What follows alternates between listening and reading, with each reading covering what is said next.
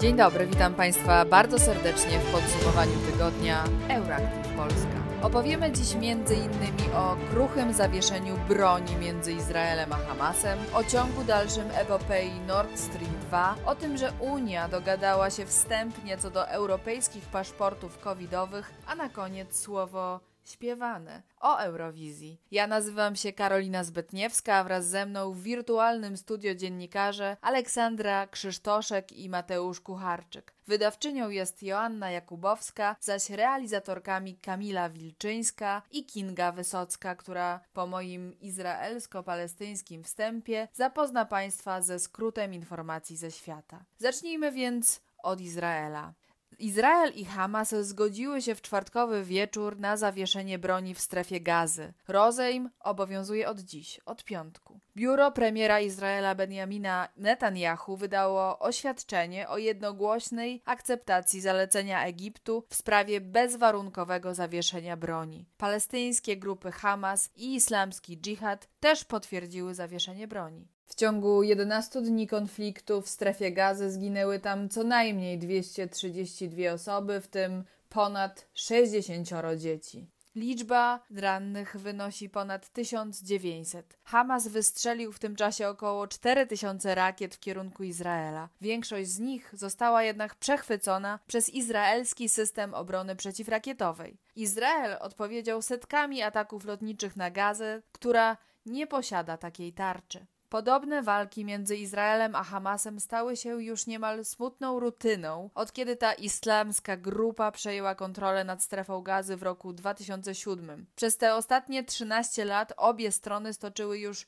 4 wojny i kilka mniejszych bitew, w których zginęły tysiące ludzi, tak jak i teraz byli to w większości Palestyńczycy. Tym razem iskra, która zapaliła konflikt, pojawiła się w Jerozolimie, ale był to tylko pretekst, którego i Izrael, i Hamas poszukiwały, by odtańczyć swój chocholi taniec wojny, tym samym pompując emocjonalne, nacjonalistyczne nastroje i zapewniając sobie trwałość łączącego ich toksycznego układu. Europejscy przywódcy już wyrazili zadowolenie z zawartego rozejmu. Wśród nich Charles Michel, przewodniczący Rady Europejskiej, kanclerz Austrii Sebastian Kurz, czy brytyjski minister spraw zagranicznych Dominik Rapp. Prezydent USA Joe Biden pochwalił Netanyahu za doprowadzenie do zakończenia obecnych wrogich działań w około 4-minutowym przemówieniu z Białego Domu.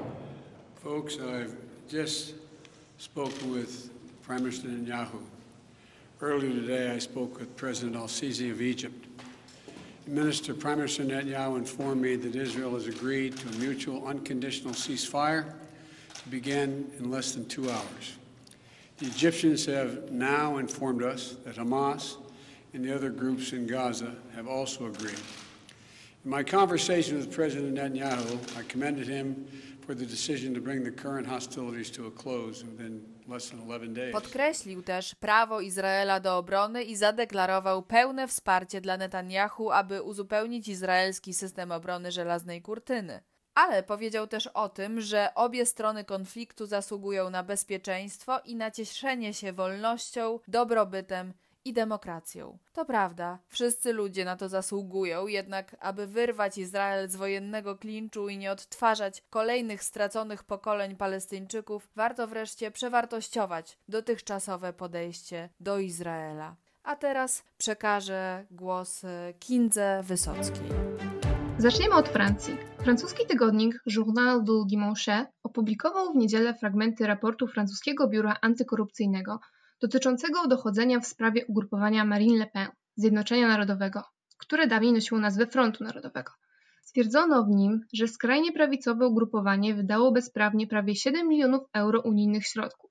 W odpowiedzi na artykuł Le Pen napisała na Twitterze, że gazeta, jej zdaniem oficjalny organ władzy Macrona, ujawnia tę samą starą sprawę asystentów parlamentarnych, co przy każdych wyborach. Nic nowego pod słońcem. Przywódczyni francuskiej skrajnej prawicy zaprzecza oskarżeniom od czasu wszczęcia śledztwa w marcu 2015 roku. To, jak sprawa się rozwinie, jest niezwykle ciekawe. W końcu wybory prezydenckie we Francji już za rok. A co słychać w ojczyźnie? Premier Mateusz Morawiecki ruszył w poniedziałek w objazd kraju, podczas którego będzie przedstawiał założenia Polskiego Ładu, zaprezentowanego w sobotę przez liderów Zjednoczonej Prawicy. I dziś, szanowni państwo, po z górą 300 latach, kiedy to inni decydowali o naszym losie. My możemy sami zadecydować o naszym przeznaczeniu, sami zadecydować o drodze, którą wybierzemy. I Polski Ład jest właśnie taką propozycją. Jest propozycją nowych rozwiązań, bardziej sprawiedliwych rozwiązań, a jednocześnie takich, które przyniosą ogromny impuls rozwoju. Rozwoju, który będzie tworzył nowe miejsca pracy, wysokopłatne miejsca pracy. Jego fundamenty to 7% PKB na zdrowie, także obniżka podatków dla 18 milionów Polaków, w tym kwota wolna od podatku do 30 tysięcy złotych. Inwestycje, które wygenerują 500 tysięcy nowych miejsc pracy, mieszkania bez wkładu własnego i dom do 70 m2 bez formalności, a także emerytura bez podatku do 2500 zł.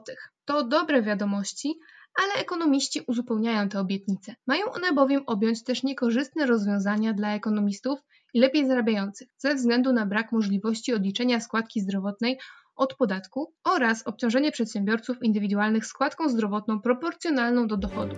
Spójrzmy jednak na Hiszpanię, a konkretnie na jej eksklawę Ceutę.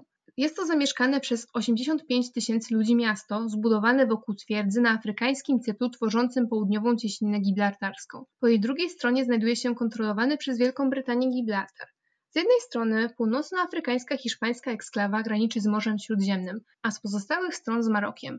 Od lat jest to miejsce, do którego próbuje się przedostać wielu mieszkańców państw afrykańskich, licząc, że dzięki temu uda im się trafić do kontynentalnej Hiszpanii. W ostatnich dniach nielegalny ruch migracyjny z Maroka do Ceuty bardzo się nasilił. Tylko 18 maja przybyło do hiszpańskiej eksklawy 8 tysięcy migrantów. Aby wesprzeć lokalne służby w Ceucie, Madryt wysłał tam dodatkowych żołnierzy, funkcjonariuszy gwardii cywilnej oraz policjantów, w sumie ponad 200 osób. Wojsko ustawiło kordon wzdłuż plaży, ale to nie zniechęciło migrantów. Przyspieszono też procedury deportacyjne. Odesłano już powrotem do Maroka ponad 4000 osób, ale wciąż dziennie przybywają nowe. Do Ceuty przyjechał w związku z rozwojem sytuacji hiszpański premier Pedro Sánchez. Spotkał go jednak gniew mieszkańców eksklawy. Ale pora na jakiś czas opuścić Europę. Teraz spojrzymy na wielką politykę. I tak, Antony Blinken oraz Siergiej Ławrow spotkali się przy okazji szczytu Rady Arktycznej. Było to pierwsze spotkanie tych dwóch dyplomatów. Jednocześnie prezydent USA Joe Biden oraz Antony Blinken wyraźnie krytykują niesławny gazociąg Nord Stream 2, nakładając sankcje na zaangażowane w przedsięwzięcie firmy. W tym tygodniu nastąpił jednak zwrot akcji. Olu, czy możesz powiedzieć nam o tych sprawach trochę więcej? Waszyngton spełnił zapowiedzi i nałożył kolejne sankcje na podmioty odpowiedzialne za projekt Nord Stream 2, ale natychmiast potem część z tych sankcji zawiesił. Restrykcje miały objąć 4 rosyjskie statki, firmę zarządzającą projektem oraz jej prezesa. Sekretarz stanu Antony Blinken, który jeszcze przed formalnym objęciem tego stanowiska zapowiadał, że Stany Zjednoczone będą przeciwdziałać ukończeniu budowy gazociągu, uzasadniał początkowo decyzję o sankcjach troską o bezpieczeństwo energetyczne Europy, a zwłaszcza wschodniej flanki NATO. Jak już wspomniałam, zaraz po nałożeniu sankcji Ameryka zawiesiła jednak większość z nich. Konkretnie zawieszone zostały te dotyczące Niemiec. Według agencji Reutera amerykańska dyplomacja nie chciała bowiem doprowadzić do sporu z Berlinem, a zamiast tego pragnie zyskać trochę czasu, aby spróbować przekonać niemiecki rząd do zaniechania współpracy energetycznej z Rosją. Szef niemieckiej dyplomacji Heiko Maas pochwalił decyzję o zaniechaniu przez Waszyngton sankcji, określając ją jako konstruktywny krok i wyrażając nadzieję na powodzenie dalszych rozmów z amerykańskimi odpowiednikami. Tymczasem, jak już wspomniała Kinga, w Reykjaviku spotkali się w środę wieczorem wspomniany już Antony Blinken i minister spraw zagranicznych Rosji Siergiej Ławrow. Mimo panujących w ostatnich miesiącach chłodnych relacji na linii Waszyngton-Moskwa, rozmowa była nadzwyczaj łagodna, a zdjęcia ze spotkania wyglądały wręcz sympatycznie. Trzeba jednak pamiętać, że mówimy o dwóch wyjątkowo doświadczonych i uważanych za wybitnie sprawnych dyplomatów. Mamy do czynienia z taką śmietanką światowej dyplomacji, tak więc można założyć, że obaj chcieli uniknąć podgrzewania atmosfery przed zaplanowanym na przyszły miesiąc amerykańsko-rosyjskim szczytem z udziałem prezydentów obu państw. Blinken po raz kolejny zadeklarował, że Ameryka życzy sobie stabilnych i przewidywalnych stosunków z Rosją i podkreślił, że normalizacja relacji między oboma mocarstwami jest korzystna zarówno dla obywateli amerykańskich, jak i dla obywateli rosyjskich oraz dla reszty świata. It's our view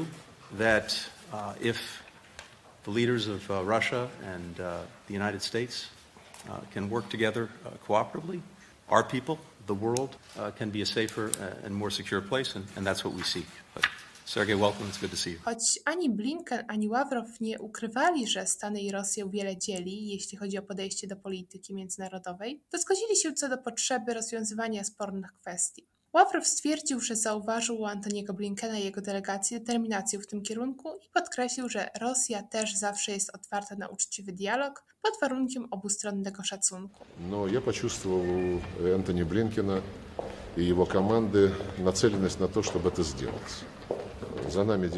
Żeby jednak nie było tak słodko, to Antony Blinken powtórzył deklarację, że jeśli Rosja będzie kontynuować swoje agresywne działania wobec Stanów Zjednoczonych i ich sojuszników, to musi liczyć się z odpowiedzią Waszyngtonu. Wyraził też zaniepokojenie wzmacnianiem przez Rosję swoich sił przy granicy z Ukrainą i działaniami Moskwy przeciwko Radiu Wolna Europa i amerykańskiej rozgłośni Voice of America. Natomiast Siergiej Ławrow jeszcze przed spotkaniem z Blinkenem wyraził nadzieję, że stabilne i przewidywalne relacje z USA, których życzą sobie Stany, nie oznaczają stałych i przewidywalnych sankcji na Rosję, bo na to Moskwa absolutnie się nie godzi. Czy zatem wręcz sympatyczne spotkanie dwóch wybitnych dyplomatów, Blinkena i Ławrowa, należy traktować jako jakiś pozytywny zwrot w relacjach amerykańsko-rosyjskich? Na to chyba jest jeszcze za wcześnie. Jak ocenił jeden ze starszych rangą urzędników w amerykańskiej dyplomacji, fakt, że spotkanie pozbawione było silniejszej polemiki między dwoma dyplomatami, pozwoliło jednak na spokojne przedyskutowanie wielu kwestii, które mogą stać się tematem rozmów między prezydentami obu państw w przyszłym miesiącu. Tymczasem Parlament Europejski wraz z Radą Europejską osiągnęły wstępne porozumienie w sprawie paszportów szczepionkowych. Więcej powie nam o nim Mateusz. To informacja, na którą czekali wszyscy spragnieni zagranicznych podróży.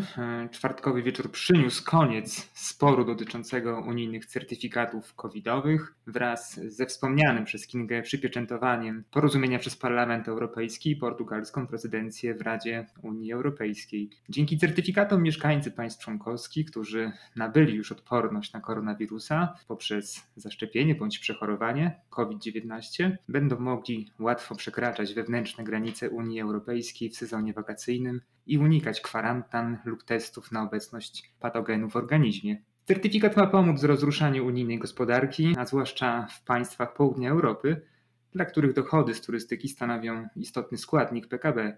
W Grecji turystyka stanowi nawet do 25% produktu krajowego brutto, w Hiszpanii to aż 16%. Porozumienie polityczne będzie teraz musiało zostać w czerwcu, czyli w przyszłym miesiącu, formalnie przyjęte przez Parlament Europejski i Radę. Komisja Europejska zapowiedziała już, że rozporządzenie wejdzie w życie z dniem 1 lipca, czyli tuż przed wakacjami. Z porozumienia wynika, że unijne rozporządzenie w sprawie cyfrowego certyfikatu powinno obowiązywać przez 12 miesięcy.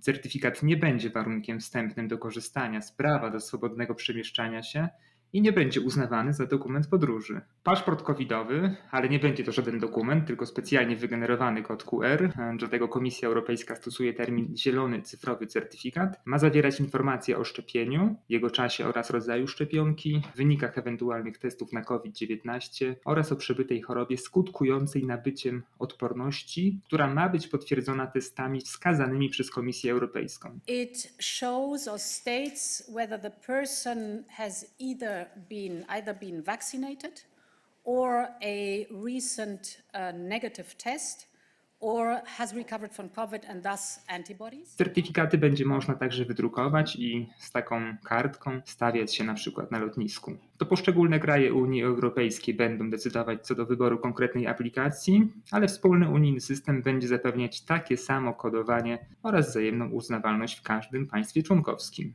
Od 10 maja trwają testy systemu, do których mogą zgłaszać się poszczególne państwa członkowskie Unii. Dla Polski przewidziano termin na testy pod koniec tego tygodnia. Będzie w nich weryfikowane dostosowanie polskiego systemu elektronicznej certyfikacji do standardu wyznaczonego dla wszystkich państw Unii Europejskiej. Naczelnym celem certyfikatów jest ułatwienie podróży w Unii oraz pozaunijnej części strefy Schengen, ale w niektórych krajach wspólnoty już debatuje się nad możliwością wykorzystania certyfikatów także do nieco odważniejszego otwierania imprez masowych, kin, lokali gastronomicznych czy ośrodków sportowych. Bruksela nie ma jednak zamiaru ingerować w te pomysły. Od poszczególnych stolic ma zależeć obowiązek dopilnowania, by nie dochodziło do nadużyć i dyskryminacji obywateli. Na koniec szybkie spojrzenie na konkurs Eurowizji, który wczoraj miał swój drugi półfinał. Niestety reprezentant Polski Rafał Brzozowski nie zakwalifikował się do finału, który odbędzie się już jutro, w sobotę.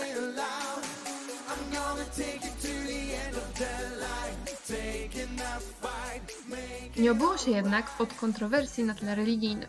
Dziesiątki chrześcijan protestowały z powodu dostania się do finału cypryjskiej piosenki El Diablo, Diabeł. Protestujący utrzymują, że piosenka jest obrazą dla wiary prawosławnej.